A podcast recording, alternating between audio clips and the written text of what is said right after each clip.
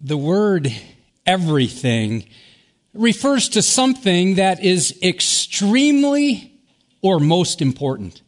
So if you believe someone or something is everything, you're saying that that person or that thing is most important in your life. It made me think of a song by Barry White, words made popular in 1974. I'm not going to sing it for you. My first, my last, my everything and the answer to all my dreams. You're all I'm living for. So here's a question What or who is your everything? Is it a person or is it a possession? Is it your career or a car? Uh, could it be a pet or a place? So here's the deal. When your everything disappears or disintegrates, it's easy to feel like you have nothing or that you are nothing. That's how Mary Magdalene felt on the first Easter morning. There are a number of women named Mary in the Bible, so it's easy to get confused. This Mary is mentioned 12 times in the Gospels. Well, that's more than most of the disciples. Unfortunately, uh, Mary has been the subject of some nasty gossip over the years. Thanks in large part to Pope Gregory in 581, who confused her with a prostitute. The film, The Passion of the Christ, incorrectly associated her with the woman caught in adultery, but there's no biblical evidence for that either. I wonder if some of you feel misunderstood, maybe maligned, and perhaps this past year it hasn't been all that much different for you because you've been keeping distant from people for quite a while and others keeping distant from you. Maybe you've been cheated on. Perhaps you're struggling through divorce, through singleness, through depression, mental health issues, infertility, or just feeling unimportant. Others of you might feel like you're not taken seriously because of your gender, because of your race, because of your background or your past. Well, Mary was from a town called Magdala. That's where she gets her name. That's located on the coast of the Sea of Galilee. Luke chapter 8 verse 2 tells us a bit about her. We read there that Jesus cast seven demons out of her. So she's living proof of John 8:36. So if the Son sets you free, you will be free indeed. So after being set free from bondage to sin, bondage to Satan, Jesus becomes everything to her. And she devotes everything to him. In fact, in Luke chapter 8, we read that Mary, along with other women, joined Jesus as they traveled and provided out of their financial resources for their needs. Incidentally, the central facts of the Christian faith were primarily witnessed by women, especially the birth, the death, and the resurrection of Christ. Women, you matter to God. And you matter to this church, and we believe you. Mary was among Jesus' first followers. Uh, she was one of the last ones at the cross. She was part of that initial group that gathered at the tomb where Jesus was buried. She was the first to see him alive and the first to hear his voice. And so when we read about her in John chapter 20, uh, verse 1, we're given a metaphor for how she's feeling. It's not only the setting of our passage, but also descriptive for how she's feeling. Listen to John 20, verse 1. Now, on the first day of the week, Mary Magdalene came to the tomb early while it was still dark. and she saw that the stone had been taken away from the tomb. So Jesus, who had become everything to her because he had brought light to her world, well, now that he had died, she's in a dark, dark place. Uh, things are dismal. Now, thinking the body of Jesus was stolen, Mary runs to find Peter and John. They hear the news. They run to the tomb. They investigate. They conclude that, in fact, Jesus is alive. So what do they do? Well, they go home. Mary is left all by herself, or so she thought. Let's pick up the narrative beginning in verse 11 if you're able, I'd invite you to stand in honor of God's word. You listen and you can look at the words on the screen as well as I read. John chapter 20, beginning in verse 11. But Mary stood weeping outside the tomb. And as she wept, she stooped to look into the tomb. And she saw two angels in white sitting where the body of Jesus had lain, one at the head and one at the feet. They said to her, Woman, why are you weeping? She said to them, Well, they've taken away my Lord, and, and I don't know where they've laid him. Having said this, she turned around and she saw Jesus standing, but she did not know that it was Jesus. Jesus said to her, Woman, why are you weeping? Whom are you seeking? Well, supposing him to be the gardener, she said to him, Sir, if you've carried him away, tell me where you've laid him, and I'll take him away. Jesus said to her, Mary. She turned and said to him in Aramaic, Rabboni, which means teacher. Jesus said to her, Do not cling to me, for I've not yet ascended to the Father, but go to my brothers and say to them, I'm ascending to my Father and your Father, to my God and your God. Mary Magdalene went and announced to the disciples, I have seen the Lord, and that he had said these things to her. You can have a seat. God, we thank you for what we just read, and it's not fable, it's not fiction, it's fact. It's history. And thank you that you've given us your word. And Lord, we don't want to just glance at it. We want to uh, feast on it today. We want to understand it. And then by your spirit, would you take your word and apply it to each of our lives today? We ask in Jesus' name. Amen. So here's our main idea. Because Easter is everything, Jesus must be everything to you. Well, let me unpack that a bit. 1 Corinthians 15 says this is of first importance. So what's right at the top? Well, here it is. Christ died, he was buried, and he was raised on the third day. Verse 17 of 1 Corinthians 15 says, if Christ has not been raised, well, your faith is futile and you are still in your sins. Listen, if Jesus Christ hadn't risen from the dead, Christianity would be nothing and we have nothing. But since he did rise, he's everything and he's everything for everyone. I see four facts that we can apply right from this passage. Here's the first one. Jesus sees your sorrow. So when Peter and John head home, Mary's left standing as if paralyzed by her pain. She's not singing Easter songs. No, she feels empty inside. The word weeping means she was wailing and lamenting. It referred to a constant, unrestrained sobbing. Her shoulders were heaving. Her eyes are swimming with tears. Her heart is breaking. James 5 1 links this kind of weeping with howling.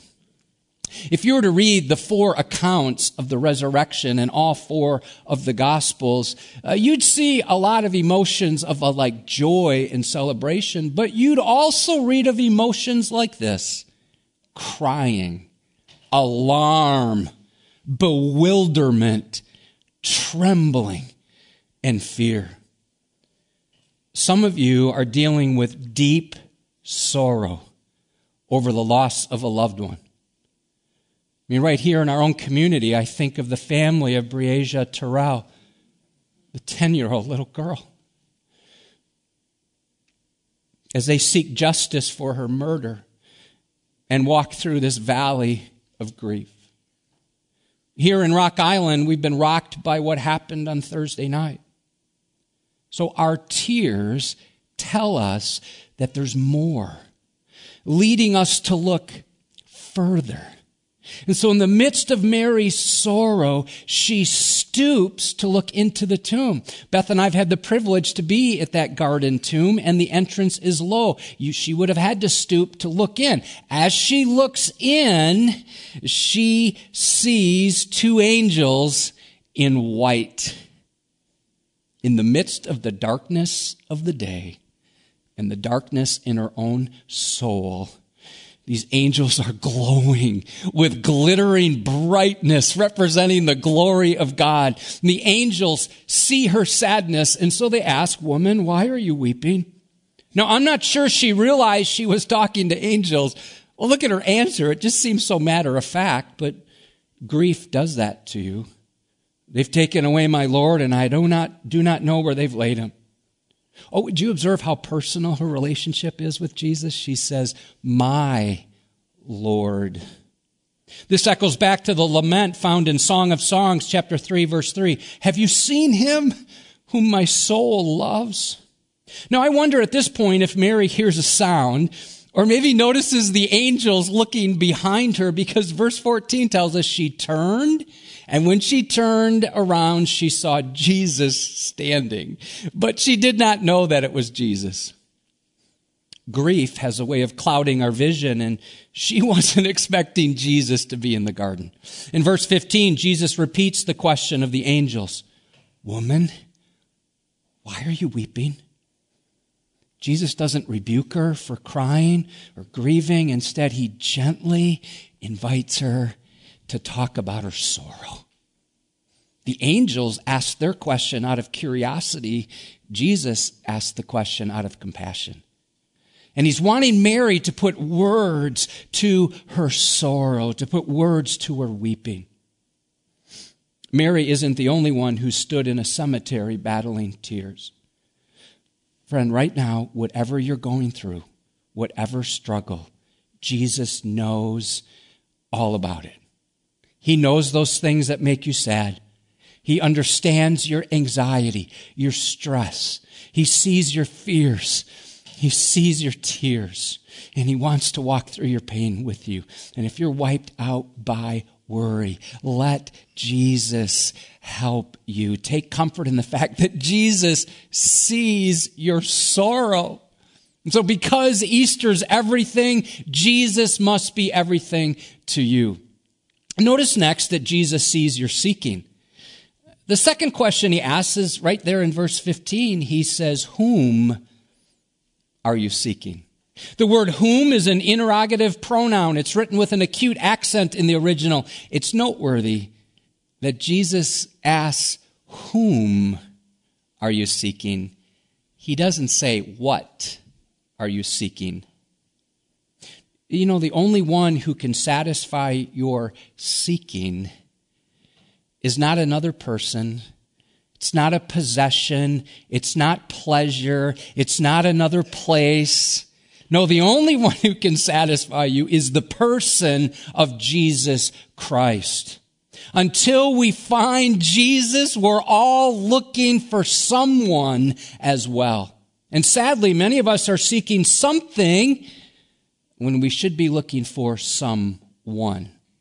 Only Jesus Christ will meet your deepest needs. So, are you messed up and mixed up? Jesus knows all about it. Invite him into your pain. And is, as you look at your life, if you're honest, would you be like, man, I'm just searching, I'm just seeking, and I'm trying this, I'm trying that, that relationship, and this thing, and this pleasure, and none of it satisfies. I like how Augustine put it You have made us for yourself, O Lord, and our hearts are restless until they find their rest in you. The word seeking has the idea of looking for, striving to find. So if you're seeking the satisfaction that only Jesus can give you, I have some great news for you. You will find who you're looking for. Jeremiah 29, 13, you will seek me and find me when you seek me with all your heart.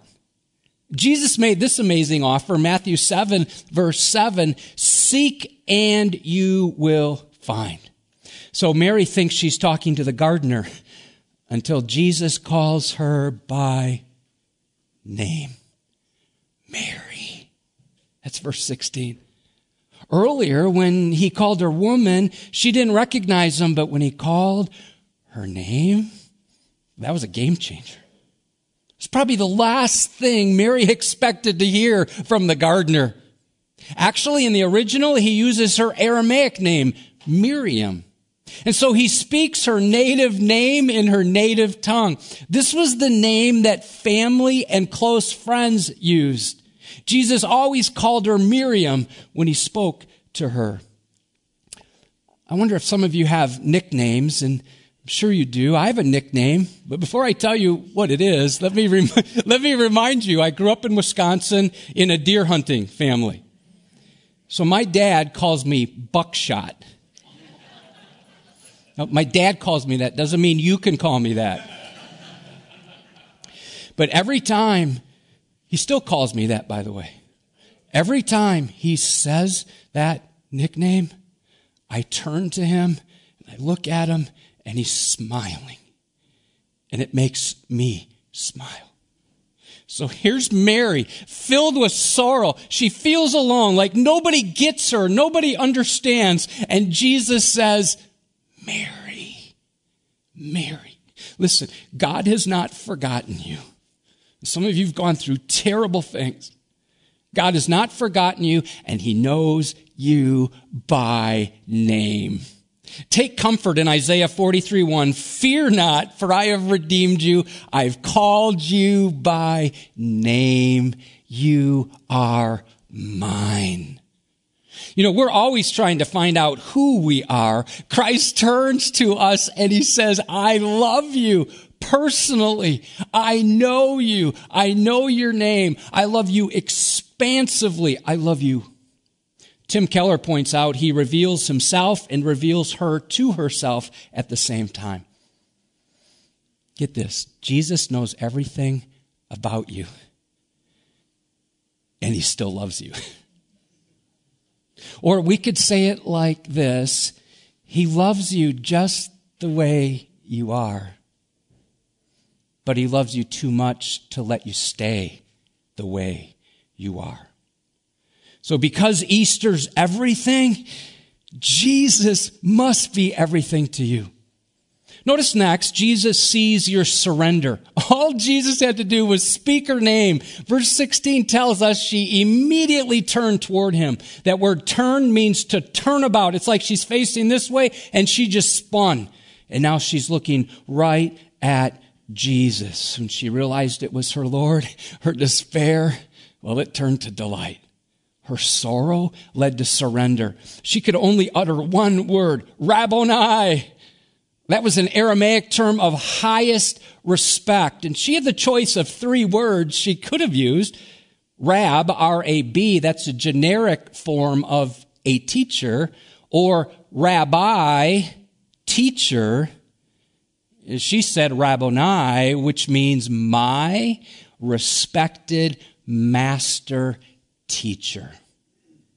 The resurrected Christ is speaking your name right now. And just as Jesus restored everything that Mary had lost simply by speaking her name, so he speaks your name today. Do, do you hear him? Mary Joe, Ryan, Mike, Angie, Steve, Rachel, Will you do a turnabout when you hear your name and will you trust him fully and completely in surrender? David Siemens tells of a Muslim in Africa who became a Christian. Well, his friends and family weren't too happy about it. And so they asked him, like, why would you become a Christian? This is what he told them. Suppose you were going down a road and suddenly the road forked. And at the fork, you saw two men, one dead and one alive. Which one would you follow? I decided to follow the man who is alive. So because Easter's everything, Jesus must be everything to you. Because Jesus is alive, He knows all about your pain. He knows you personally. He has plans for your life and He has a purpose for you. Mary's sorrow was followed by seeking, which led to surrender, which ended in serving. See, if you follow Jesus, your life won't be perfect, but your life will always have meaning. Uh, Mary wanted to sit and soak up her time with the Savior, but Jesus had a task for her. I want you to notice how the resurrection reframes everything. Well, first we see there's a new relationship. So here's Mary. Jesus is alive. She's gone from sorrow to great delight. She's speaking to him and she doesn't want it to end. She's holding on tightly to him. Verse 17, Jesus says this, do not cling to me. The word cling means to fasten to. You know, Jesus is not a possession to hold on to. He's not our little pet on a leash. No, he's the risen Redeemer. He's Lord of all. He's the exalted King of everyone and everything. When I was thinking about that, I thought of a memory I had.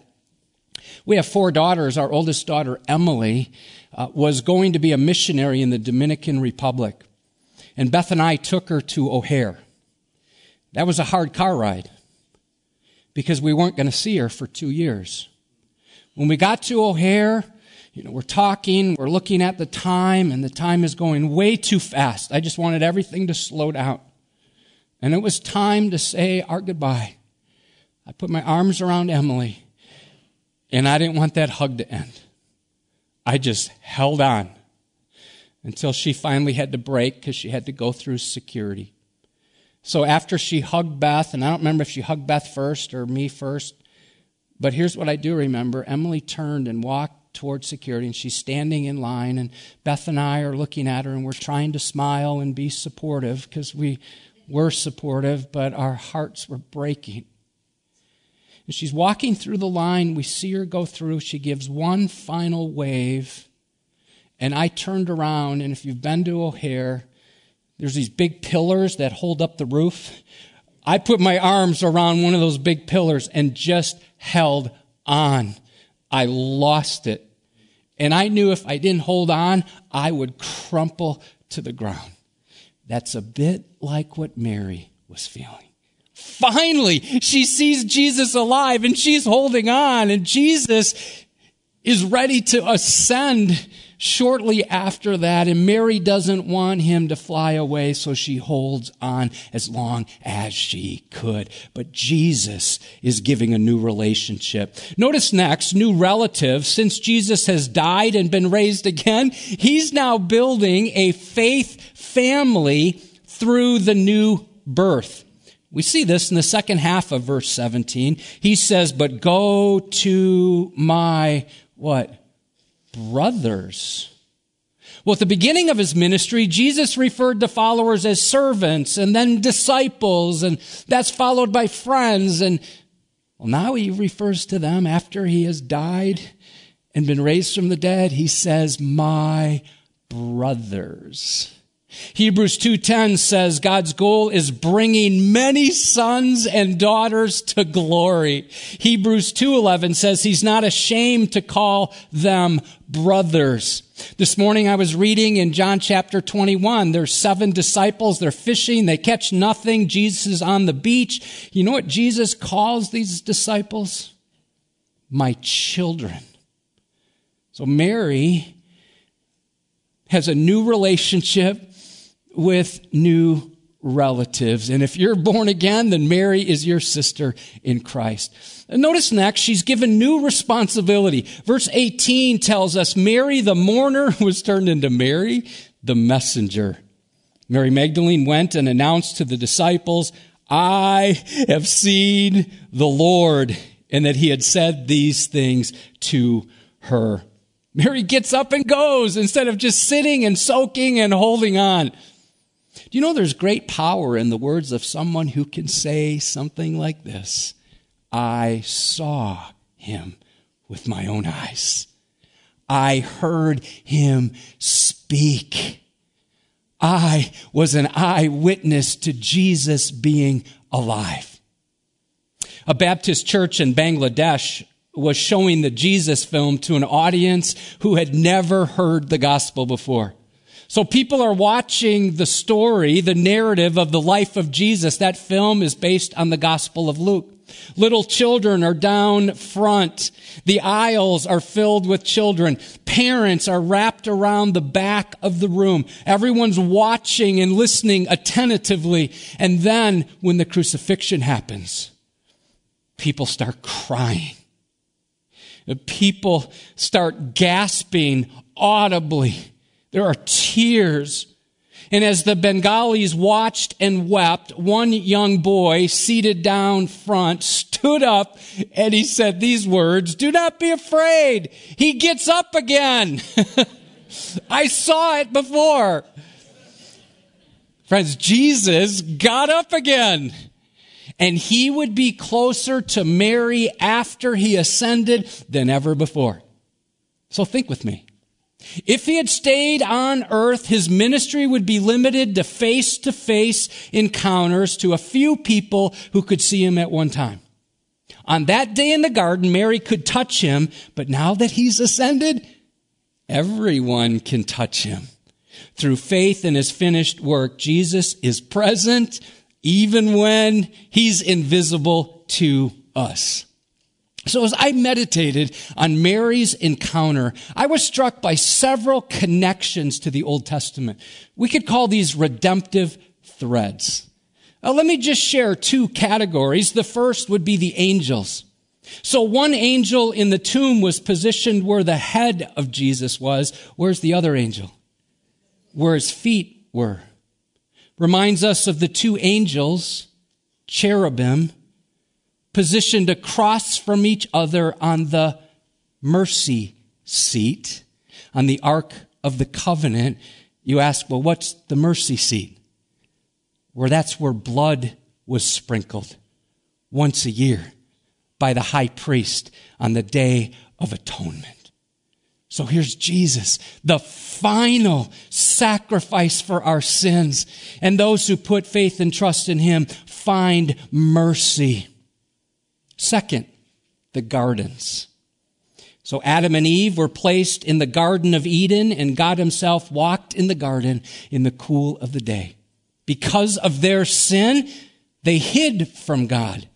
Now thorns and thistles start growing and God asked Adam a question. The question went like this, Adam, where are you?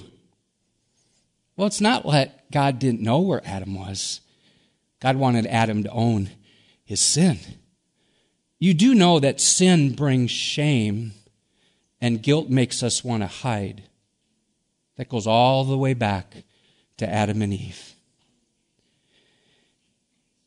Jesus goes to the Garden of Gethsemane to be obedient, undoing Adam and Eve's disobedience in the garden. Their sin ushered a curse of thorns. Jesus wears a crown of thorns as he ushered in salvation from sin. Adam and Eve hid behind a tree, covered in shame. Jesus hangs on a tree and conquers shame. So get this. Jesus became the final sacrifice, was raised from the dead, and then walked in a garden in the cool of the day when he asked Mary, Why are you weeping? Whom are you, are you seeking? A few days earlier, Jesus went to another garden called Gethsemane where he wrestled with the Father in prayer and prepared to die for our sins. And after he died, his body was placed in a garden tomb. The end of Revelation ends with the restoration of the Garden of Eden. Heaven contains the tree of life and there's no longer any curse. But let me keep going. The thief on the cross was promised paradise. That's another name for God's garden. When he turned to Jesus in faith as the second Adam, Jesus undid what Adam had done and did what Adam failed to do. And in between the gardens stands a tree, the cross that Jesus died on to make all things new. Man's rebellion in the Garden of Eden brought death, separation, and suffering. That continues to today. That's all reversed by the glorious resurrection of Jesus Christ, which took place in another garden. And today, Jesus is the great gardener. As he plants the seed of God's word in the soil of our souls, causing us to grow and bear fruit for his glory. So friends, what if there was one thing that impacts everything about your life? What if that one thing is the one who created you, who knows your name and knows everything about you? He sees your sorrow. He sees how you've been seeking. He longs for you to surrender and to start serving Him. If you're not a Christ follower, can I urge you to become one today? See, it's not enough to just know some truth or have some good feelings, emotions about Easter. You must make a decision to believe and to receive. During our expansion and renovation project, we encourage people at Edgewood to write names up on this wall. That's what it looked like. There's now acoustic panels there so you can't see the names. There's 2,600 names up on that wall. You go, why you writing names on the wall? Well, we encourage people to put names of people that they know who don't know Jesus yet. And we encourage people when they wrote those names to pray for that loved one, that family member, that neighbor, that coworker. Over 2,600 names up on that wall. This week, I received a letter from someone whose name is up on that wall. Let me read an excerpt. The thought of you all lifting up me, a total stranger, humbles me beyond words. Your prayers have been answered. I'm not the same man of a year ago. Grace has been realized by the miracle of salvation. I celebrated my first year of sobriety, which makes no sense to those who know me. Jesus has taken control of my life, and I have few words to explain the joy and purpose of my life. That gentleman's name is Don. He's the nephew of Diane Carnathan. On Tuesday, our staff team gathered right here in the worship center, and we prayed again for those names on the wall, and we prayed for each of you and those engaging online. And we prayed that if you don't know Jesus Christ yet, that today you would be saved. Jesus knows your name. Will you believe and be saved today? Interestingly, to believe means to cling to, to rely on, to trust in. So what Mary did to the feet of Jesus is what we're called to do by faith today. Biblical faith involves not just the intellectual, not just the emotional, but the volitional element. In other words, it's not enough to just know something in your head. It's certainly not enough to just feel good about it in your heart. A decision of the will must be made. So let me ask you a question. Have you ever been saved from your sins? Oh, you may not be oppressed by the power of seven demons like Mary was, but, but maybe you have your own demons you're battling. Are you tired of living in darkness and ready to enter the light? I just got to tell you, the stakes are high. One pastor said it like this If you die as a non Christian, this life will be as close to heaven as you will ever experience. And nothing but hell awaits you. But if you die as a Christian, this life will be as close to hell as you'll ever experience. And nothing but heaven awaits you. Belief must ultimately become personal. Oh, would you repent and receive the finished work of Christ on the cross for forgiveness of sins? John 1:12 says, "Yet to all who received him, to those who believed in his name, he gave the right to become children of God. Receive, believe, become." Ron Hutchcraft says it like this, Jesus walked out of his grave so he could walk into your life. Listen to how one person recounts how Jesus walked into his life when he went from seeking to surrender.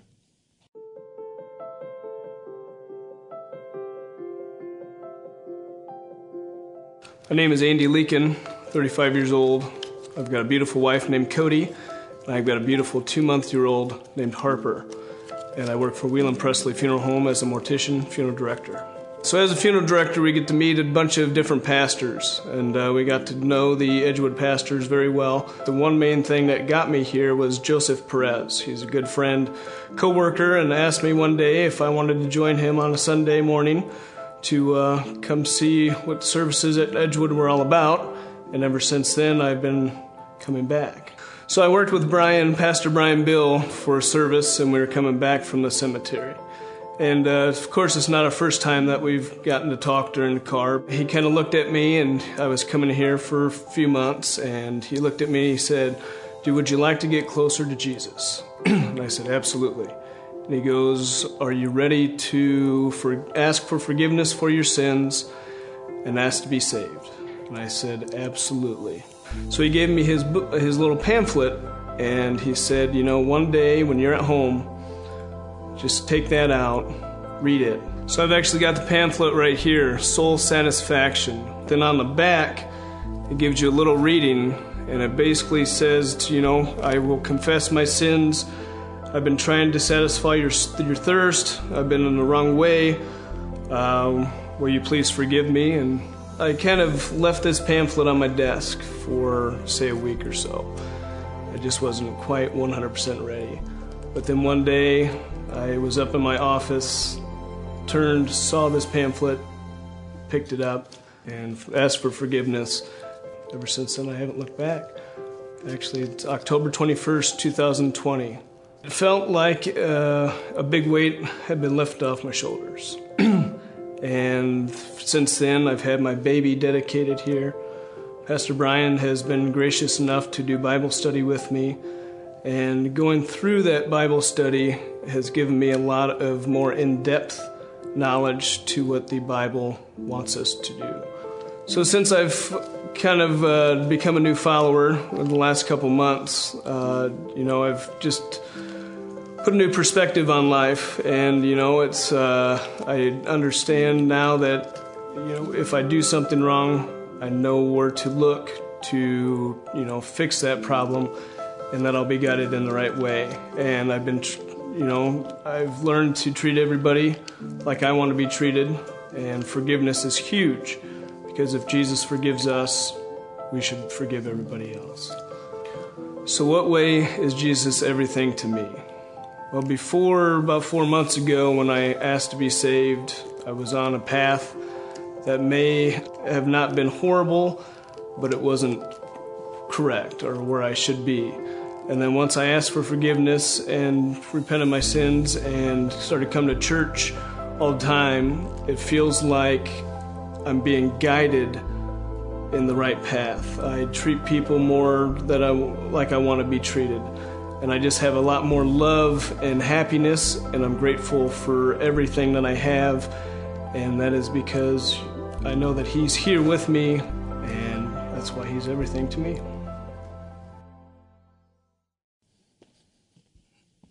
Yeah, glory to God for how he works to save people today.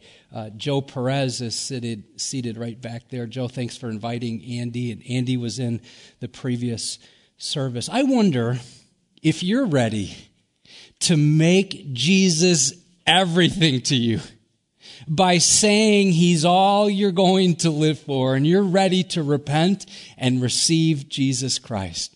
I invite you to close your eyes and I'm going to lead in a prayer. You, if you're ready, you could pray this prayer along with me if it represents where you're at. God, I have failed big time. And I admit that I'm a sinner. I've been searching for satisfaction, but I've been looking in all the wrong places. And I'm ready to turn around to repent and trust what your son Jesus did on the cross when he shed his blood and died in my place, paying the price for all that I've done. I'm so glad you see my sorrow and you also see my seeking. But more than that, I'm glad that you're a God who seeks me. Thank you for meeting me right where I am and for calling me by name. You know me, and for some reason, you still love me. I want to be at peace with you, God. And I believe Jesus not only died, but he rose again on the third day, and now I receive him into my life so I can be born again. Save me from my sins and because you are now my everything, I surrender everything to you. And by your grace, I want to serve you every day for the rest of my life.